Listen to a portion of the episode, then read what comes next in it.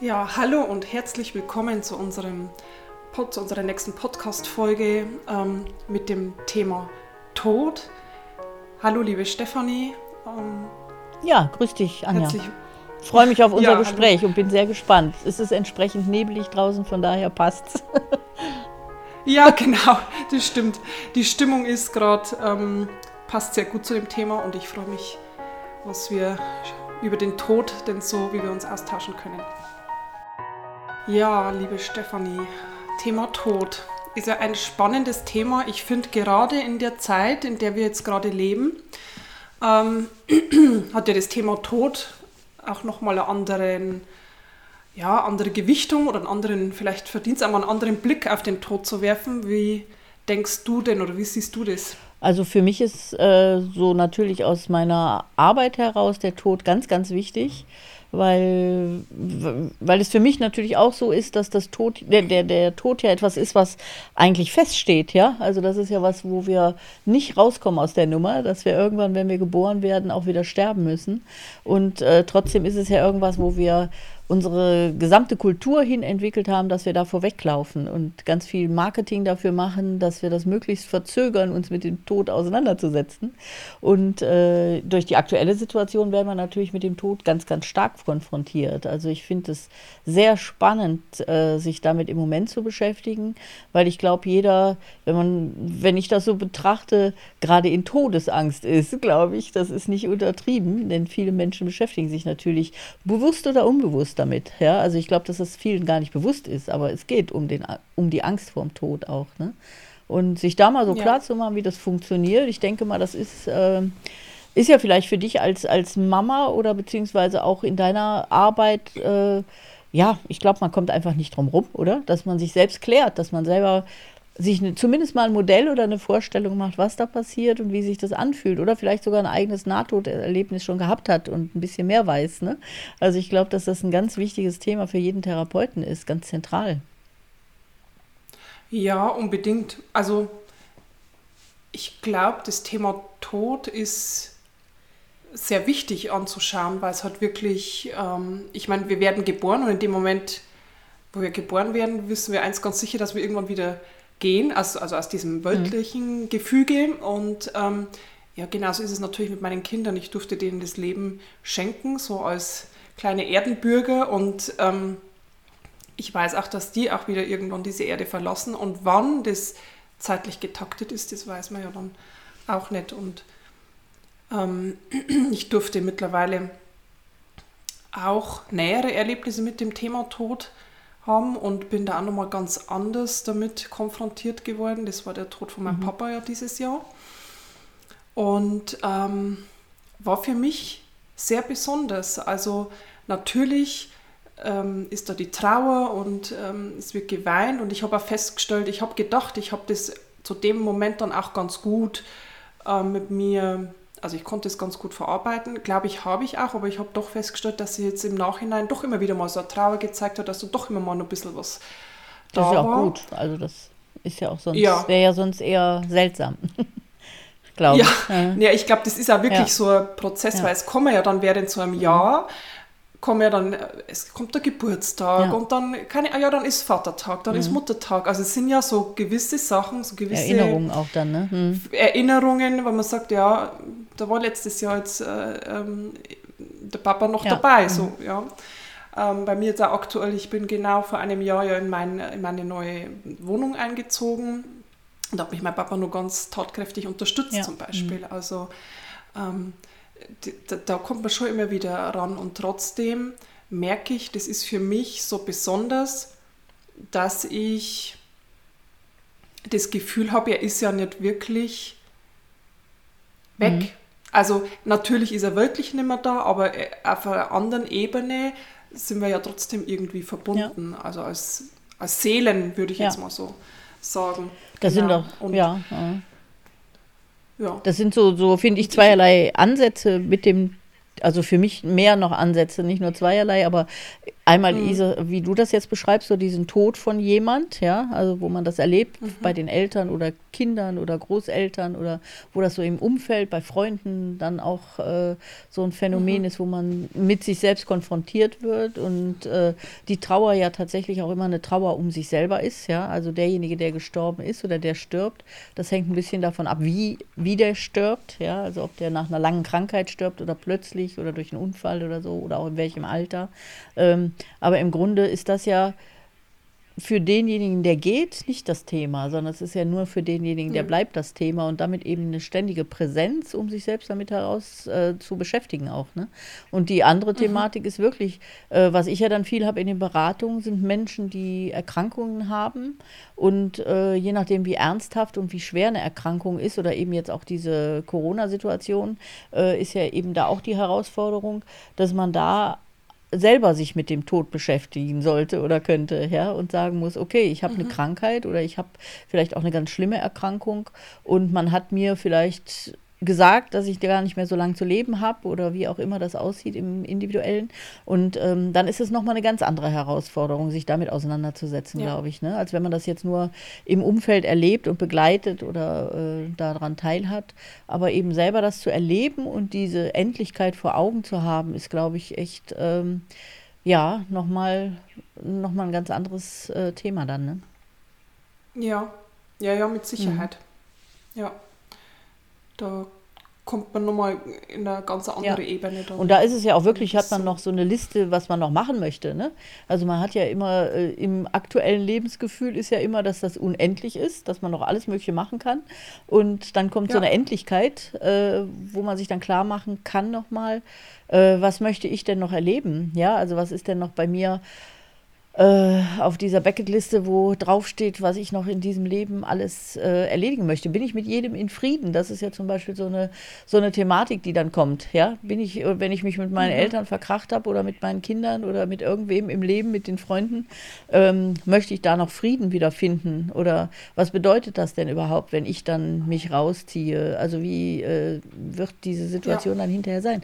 Also ich glaube, so Fragen sind dann ganz wichtig, aber für mich eben so in der Beratung auch wirklich diese Vorstellung davon zu kriegen, wie das Sterben, aber auch dann der Tod sich anfühlt, ja, oder was man dafür ein Bild für kriegen kann, weil wir sind ja da aus der Religion auch ein bisschen belastet, ne? Also wenn man so ans Fegefeuer denkt oder ans letzte Gericht, ist das was so als dunkle Wolke vor diesem Prozess des Sterbens auch steht, wo manche dann auch Angst bekommen und sich gar nicht so richtig lösen können und auch wirklich Panik davor haben.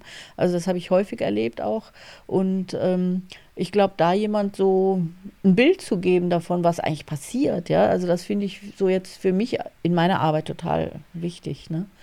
So, du hast ja da über deinen Erstberuf, so über die, jetzt am 1. November, hast du ja wahrscheinlich viel damit zu tun gehabt auch, oder? Oder wie war das für dich? Vielleicht ist das ja auch interessant, ne? Weil da musst du dich ja auch aus dem Beruflichen dann schon damit beschäftigen, ne? Ja, genau. Also für mich war das tatsächlich immer, es hört sich jetzt vielleicht ein bisschen komisch an, aber für mich war das immer ein schönes Begleiten.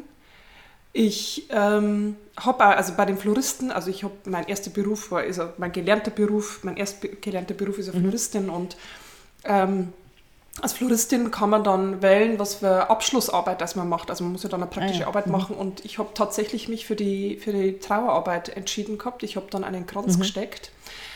Und ich glaube, das konnte ich schon immer gut, Menschen dazu begleiten.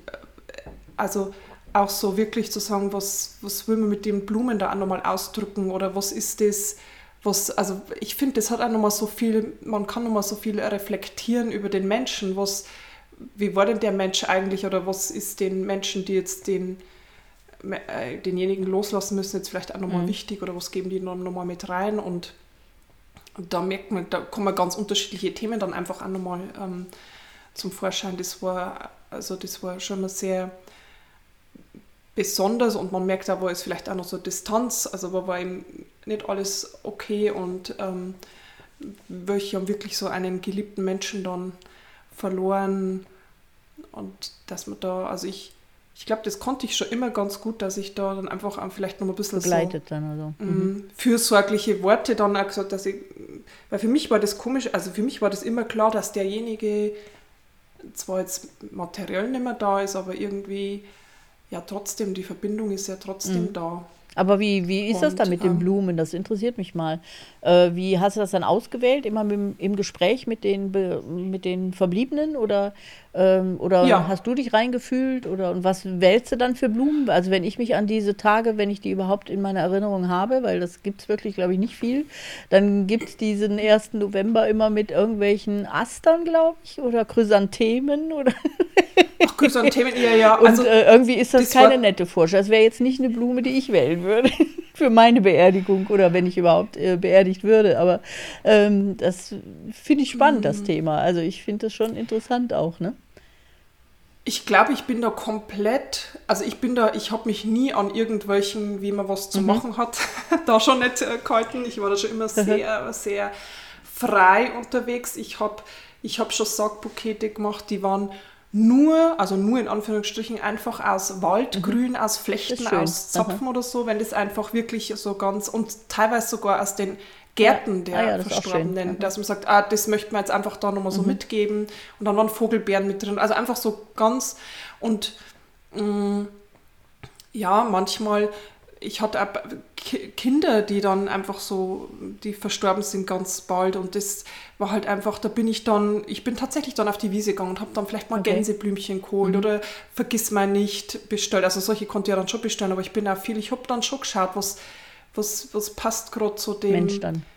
Also zu dem Mensch, und auch und war immer im Gespräch natürlich mit denjenigen, die bestellt haben. Manche haben einfach gesagt, sie wollen die und die Farbe und auf jeden Fall die Blumen, das war halt dann war das auch okay, aber ich habe schon gemerkt, sobald es emotional, wenn man da mehr eingebunden ist oder einfach so, dann war das schon wichtig für die Angehörigen, da die richtige Blumenwahl zu treffen. Was würdest du für dich machen, weißt du das?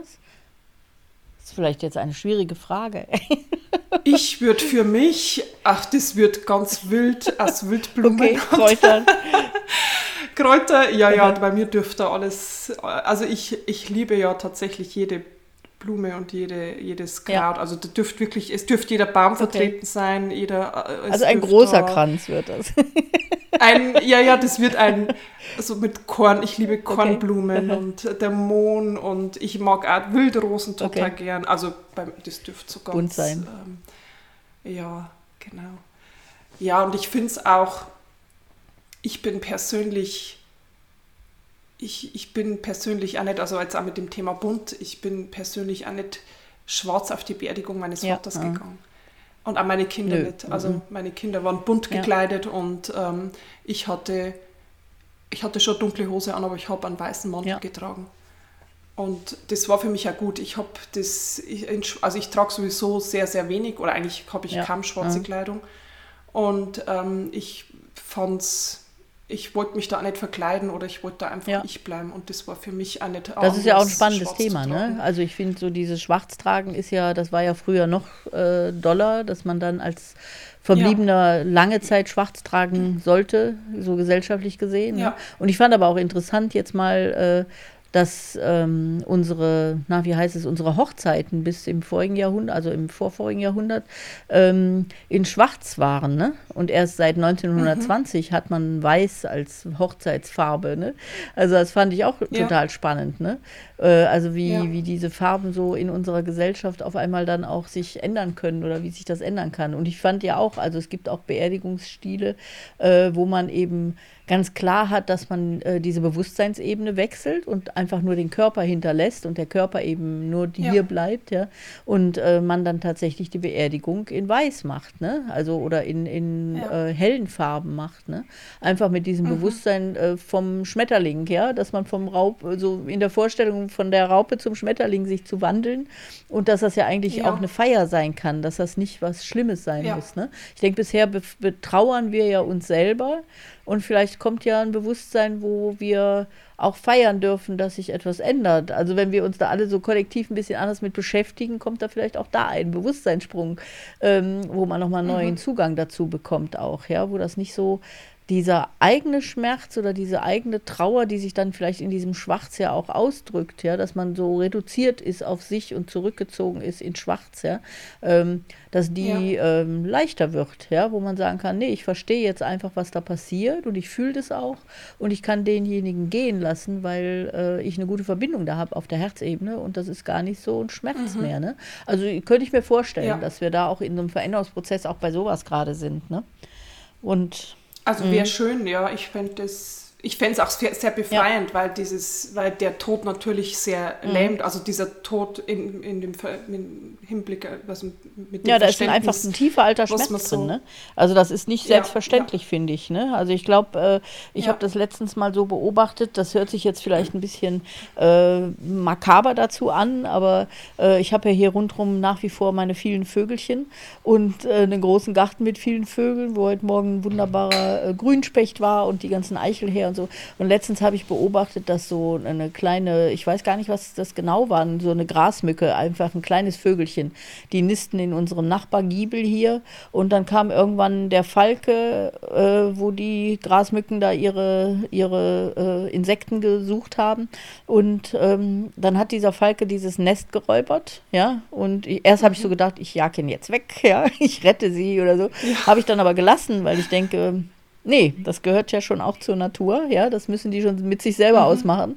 Und dann kamen diese Grasmücken irgendwann wieder und waren dann verwirrt, glaube ich, also sie sind da ein bisschen aufgeregt, ein paar Minuten rumgeflogen und dann haben sie wohl angefangen, das Nest neu zu bauen, ja, so, wo ich gedacht habe, okay, keine Zeit für Trauer, interessant, ja, also so Trauer ist tatsächlich für mich sowas total Menschliches, ja, wo wir unseren eigenen Schmerz total fühlen und glaube ich mal grundsätzlich eher selber ein Thema haben, ja, und das ist natürlich dann nochmal anders, wenn so auch ein Unfall passiert, ja, also wo jemand so ganz akut und schnell aus dem Leben gerissen wird, jetzt wie bei deinem Papa oder so, ne, ich glaube, das ist nochmal ein ganz anderer Prozess auch, weil man dann so unvermittelt damit konfrontiert wird auch, ne, aber anders als jetzt bei einer längeren Krankheit, wo man sich darauf vorbereitet, auch oder bei der eigenen Krankheit, ne, wo man weiß, da kommt was und ich muss mich mal damit beschäftigen vielleicht. Aber ich denke, ein Großteil betäubt dieses Gefühl, diese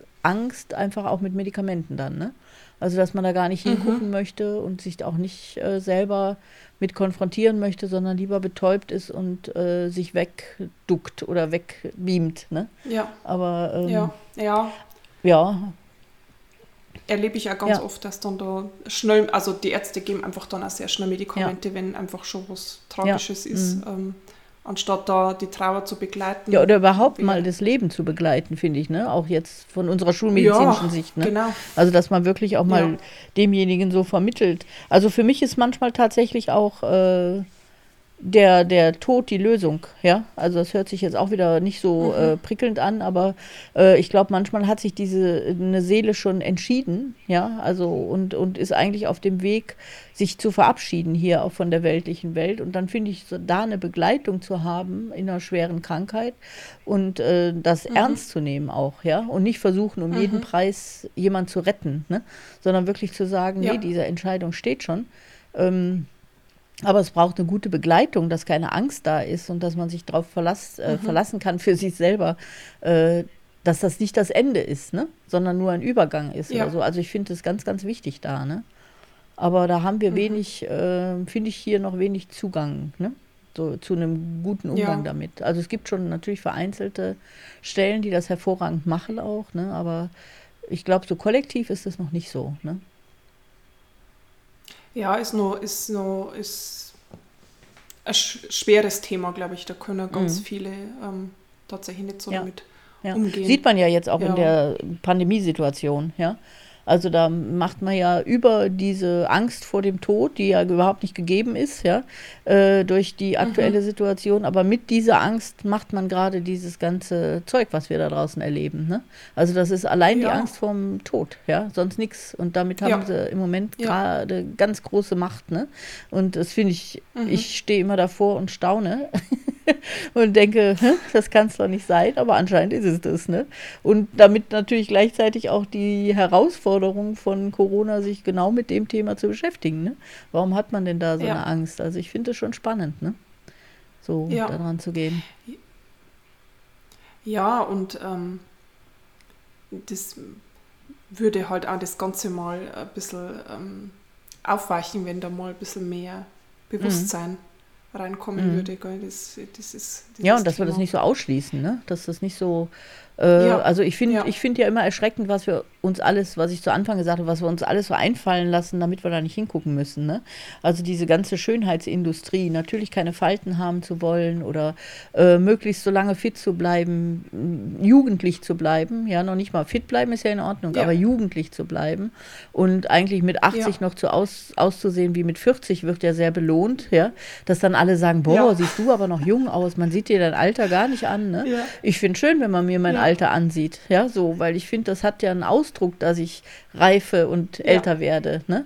Und ich finde das immer sehr spannend, was da an Schönheitschirurgie und sonst was gemacht wird oder auch an Medikamenten, um wegzugucken, um das zu erhalten, ne? Oder auch Sport, also das mit dem Radeln noch Mountainbiken und sonst was wegzufahren vor dem Tod, ja, oder wegzuwandern oder ich weiß nicht was. Wir haben da ja viel erfunden, was uns alles ablenkt davon, wirklich einen Reifungsprozess zu gehen ins Alter, ne, und wirklich die Sachen des Lebens zu verarbeiten. Also ich finde, da ist unsere komplette Industrie drauf ausgerichtet, ne, und spannend, was man sich da so alles einfallen lassen kann. Ja, ich glaube auch, dass es tatsächlich mehr Bewusstsein schaffen würde oder eine andere Beziehung zum Tod, wenn man sich wieder wirklich mehr mit der Natur befassen würde. Also ich merke das ja schon, ich gehe mit den Frauen, die mit mir durch den Jahreskreis gehen, die bei mir diese Kräuterkunde-Ausbildung machen. Wir gehen ja so durch das komplette Jahr. Und da ist dieser Werde- und Sterbeprozess einfach mit drin. Und wenn man sich tief verbunden fühlt mit Mutter Erde und das einfach bewusst ist, die Frauen haben das jedes Monat, der Monatszyklus, es ist ein Sterbe- und Werdeprozess. Wir dürfen loslassen und dann entsteht wieder was Neues. Also wenn man sich dessen mal bewusst wird, wo wir überall eigentlich immer wieder so einen Werde- und Sterbeprozess in unserem Leben eigentlich. Das Jahr, die Natur macht es uns so toll vor. Jetzt haben wir ja eben gerade den Rückzug, also es geht ja gerade wieder, es geht zurück in die Wurzeln und die Kräfte ziehen sich zurück und jetzt geht es dann im Winter rein und so. Und ich finde, wenn man sich dessen bewusst wird, also das ist der Kreislauf des Lebens, also es ist so natürlich eigentlich, ja, und wenn wir wieder verstehen oder wieder fühlen können, dass wir ein Teil einfach davon sind und auf der Erde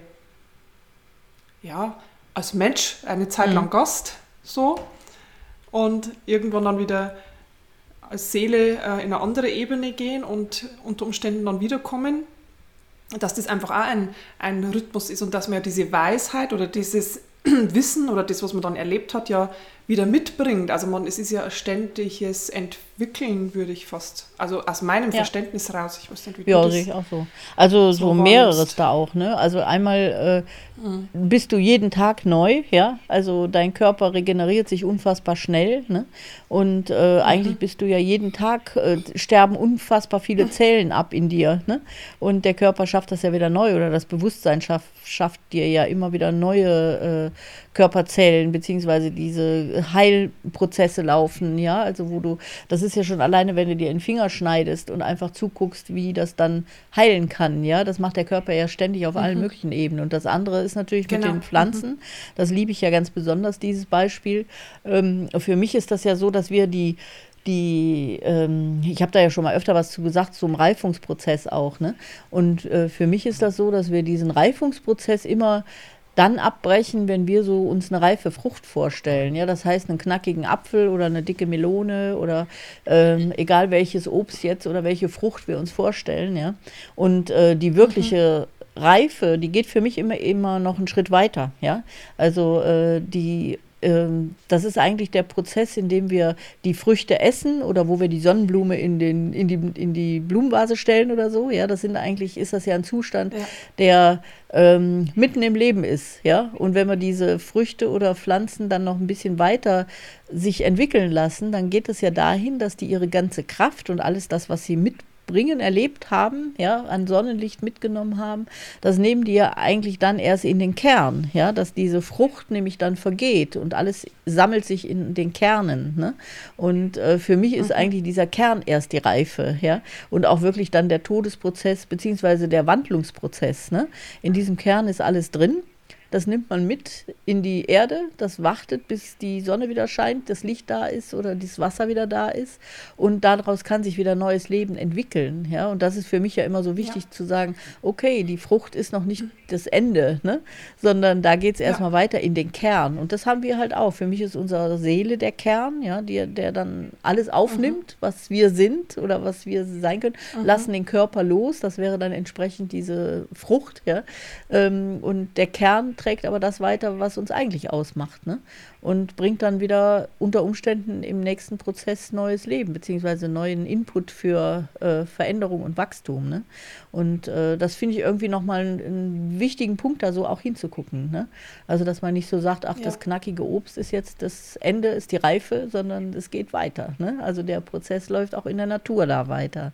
Und da ist ja so diese Folge, die habe ich ja mal irgendwann schon gesagt, schon seit 30 Jahren immer als Meditation jeden Tag mache, dass ich mir so dieses Werden und Vergehen in diesem Sonnenblumenkern gerne vorstelle, ne? Dass ich so einen Sonnenblumenkern eigentlich jetzt nur vor meinem inneren Bild vorstelle, den ich in die Erde setze, als kurze Meditation, einfach nur um diesen Lebensprozess immer vor Augen und immer in mir zu tragen auch, ja. Und dann sehe ich, wie sich dieser Kern entwickelt zu einem kleinen Pflänzchen, diese Sonnenblume auch wieder diese Kerne hat, die dann auf die Erde fallen, die Sonnenblume vergeht und man hat diese Kerne im Boden, die das nächste Jahr vielleicht dann wieder erreichen und ein paar werden gefuttert, das ist ja auch wichtig, ja, also das ist ja auch bei der Natur wichtig und aus diesem Kern ist aber entwickelt sich wieder neues Leben, ja, also und das finde ich als Meditation total schön, ja, das kann man sich selber vorstellen, also jeden Tag mal hinsetzen und ein paar Minuten machen. Ich finde, das macht sehr viel mit einem selber, ja, also das macht sehr viel diese Ebene bewusst, des Lebens, ja, also dass wir alle in uns tragen und dem wir grundsätzlich, indem wir leben, ja, und damit auch leben müssen, beziehungsweise uns auseinandersetzen müssen, finde ich, ne? Von daher finde ich das eine ganz gute Meditation, sich damit zu beschäftigen. Ja, ja, finde ich toll, also ist auf jeden Fall sehr wertvoll. Aber mit der Natur ist natürlich richtig, was du sagst. Das ist einfach schön, wenn du da die Menschen begleitest, finde ich, oder wenn die da auch offen für sind, ne? Und sich dem dann öffnen können. Und das macht bestimmt total viel mit einem selber dann auch, ne? So. Ja, also ich merke schon, dass es geht ja dann im Jahreskreis auch um den eigenen Wert irgendwann, weil wenn dann so die Fülle da ist, kann ich diese Fülle annehmen und das ist schon toll. Also, und dann geht es ihm wirklich so, also wir werden jetzt am Wochenende dann... wir haben ja direkt an Samhain und das ist schön, weil es direkt auf das Jahreskreisfest fällt und wir werden da schon tief einsteigen in diesen, also was darf jetzt auch losgelassen werden und was darf sich neu, wo dürfen die Wurzeln oder welche Samen dürfen jetzt sich entwickeln, so für das Neue, was dann kommt. Und ich habe bei uns da am Weiher stehen so eine wunderschöne uralte Erle, so eine riesengroße Erle gegenüber einer Birke und das finde ich so bezeichnet. Wir werden da mit Sicherheit einmal eine Meditation dann da unten machen, weil so für mich die Birke so dieses Neue, der Neuanfang, schön, dieses Strahlende, dieses Helle ist und die Erle ja so dieses ein bisschen Moorige, das Zurückgezogene, also das sind so diese Gegensätze da und da in diese Energien dann so einzutauchen und da in der Meditation vielleicht dazu gehen und auch unsere, also ich glaube, wir dürfen ja da auch unsere innere weise Frau einmal wieder wahrnehmen, also die haben wir ja so oder ja in uns so diese innere weise Stimme aktivieren und auf die mehr hören und das, also das ist immer toll, da mit den Menschen da die zu begleiten und da durchzugehen und natürlich brechen einmal Themen auf und das ist ja gut, das ist ja Sinn der Sache, dass da was gelöst werden darf und was in Bewegung wichtig, kommt, ne? Und was in Heilung. Ja. Ja, genau. Ja, schön. Aber hast du so eine Vorstellung davon, was nach dem Tod ist? Oder hast du jetzt so durch den Prozess mit dem Papa auch, bist du da noch nah dran? Oder hast du da eine Idee zu? Also für mich, ich glaube, dass das, also ich habe so eine Wahrnehmung davon, dass das einfach so ein ganz leichte, lichtvolle Energie ist. Also ich habe keine Angst vor dieser Energie. Ich bin manchmal, ich weiß gar nicht, kannst du mir jetzt vielleicht auch beantworten. Wenn manchmal so in so einer Schlafphase bin, dann ist mir, finde ich, also kommt es mir so vor, ziemlich neu so einem Zustand, dass man einfach ja so in einem schwerelosen Raum ist, irgendwie. Ja. So der einfach ist. Also das ist so eine Weite, das ist einfach ein angenehmes Gefühl, wo man sich ja so wohlig fühlt. Und so stelle ich mir das eigentlich vor. Also das wäre so mein Verständnis davon, wenn man vom Leben in den Tod übergeht. Ja. Ja. Ja, ist mit Sicherheit, also für mich ist das ja so, dass wir hier im Körper sehr reduziert sind, in unseren Dimensionen auch, ne? Mhm. Und in dem Moment, wo sich unser Energiefeld aus dem Körper löst, das heißt ja, ist ja dann der Schlaf, so wie du das beschreibst auch, ja? Dann sind wir in weit mehr Dimensionen unterwegs, weil wir nämlich nicht mehr eingeengt sind durch unsere Körperebene, ne? Und das Einzige dabei ist, dass du auf dieser Ebene, wenn du dann im Licht bist oder dich verbunden hast wieder mit dem Licht, was mit Sicherheit für mich so der Fall ist, wenn man sich rauszieht, ne? Sowohl beim Schlaf als auch eben beim Sterben dann oder wenn man hier diese Erde verlässt, dass man das dann nicht fühlt, ja? Sondern dass das hier zwar ein gutes Gefühl ist, aber auf der Ebene spürt man das natürlich nicht, sondern dieses Verbundenheitsgefühl hast du eben nur, wenn du an den Körper angebunden bist. Vielleicht macht das auch Angst, ne? Also, dass das Fühlen dann wegfällt. Das Fühlen hat man nur im Körper, ne? Aber es ist gut, wenn man da ein gutes Gefühl hat oder eine gute Vorstellung von hat, weil da natürlich dann das Loslassen einem auch leichter fällt, ne? Also, dass man da leichter fällt, ne? Ja. Ja, ich habe da auch so Vorstellungen. Ich weiß auch gar nicht so, es geht ja auch oft dann darum, wie man den Körper beerdigen möchte, ne? Ob man den verbrennen lassen möchte oder ob man den eben in die Erde legt oder so, ne? Und ich glaube, da muss man sich ja dann auch früh genug mit beschäftigen, was ist denn für einen selber richtig, ne? So, also es sind so, glaube ich, schon wichtige Themen, die man bewegen sollte, wenn das Thema Tod aufploppt, dass man so sagt, okay, muss ich mir mal für mich selber auch denken, ne? Also ich habe jetzt schon mal überlegt, ich finde deine Vorstellung von einem Kranz mit ganz viel Moos und mit diesen Wildrosen oder sowas oder Wicken oder so, finde ich schon ziemlich schön, so einen bunten Kranz zu haben.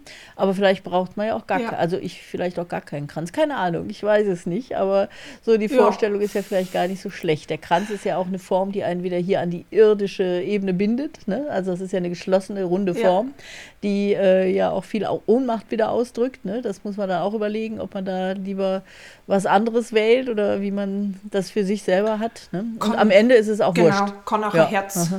Ja, kann auch ein Herz sein. Bei uns, also so bei den Floristen oder so, dieses Sinnbild, aus der Heilenergetik kenne ich das auch jetzt mit der Ohnmachtssymbolik, von dieser geschlossenen Form. Für uns war das ja immer so, eben dieser Kreislauf ohne Ende und Anfang. Also es ist so ein Übergehen. Das war so immer, deswegen glaube ich, ist auch diese Kranzform so entstanden. Wobei natürlich auch da die Ohnmacht drin ist, so mit diesem Tod dann wahrscheinlich konfrontiert zu sein. Ja, das ist spannend. Ja, schön, spannendes Thema auf jeden Fall. Und kann man bestimmt nochmal drüber reden. Spätestens nächstes Jahr. Ja, genau. Dann schauen wir mal, was sich für neue Erkenntnisse gezeigt haben. Oder wo wir nächstes Jahr überhaupt stehen, finde ich ja immer spannend, was wird in einem Jahr sein mit dieser ganzen kollektiven Thematik oder auch persönlich natürlich. Ja. Dann freuen wir uns alle zu sterben wahrscheinlich. Ja. Wir werden sehen. Nein, oder wir leben noch intensiver. Vielleicht würden wir das Leben mal intensiver leben und mal kraftvolle Entscheidungen treffen. Also das fände ich ja mal, dass man das Leben noch viel bewusster lebt und vieles gar nicht so aushält, sondern einfach sagt, nein, ich ist jetzt gerade und ich habe jetzt Lust auf das und dann mache ich das. Ja, so genau das Leben gar nicht so ernst zu nehmen, sondern mehr eben mehr Leichtigkeit und spielerisch und mehr Freude reinzubringen, das wäre doch mal ein toller Ansatz. Ja, freuen wir uns schon mal drauf. Ja, gut. Genau. Dann denke ich, kommen wir zum Ende, oder? Und freuen uns auf nächste Thema. Das ist das Thema Rauhnächte, haben wir uns vorgenommen. Und ich bin schon sehr gespannt. Das schließt dann natürlich wunderbar an. weil jetzt so in die Tiefen und sich zusammenzuziehen und einzukuscheln und sich mit solchen Themen zu beschäftigen, ist genau die richtige Jahreszeit und da freue ich mich jetzt drauf. Und erstmal tschüss, bis zum nächsten Podcast. Ja, vielen Dank und liebe Grüße auch an alle Zuhörer und bis zum nächsten Mal. Tschüss.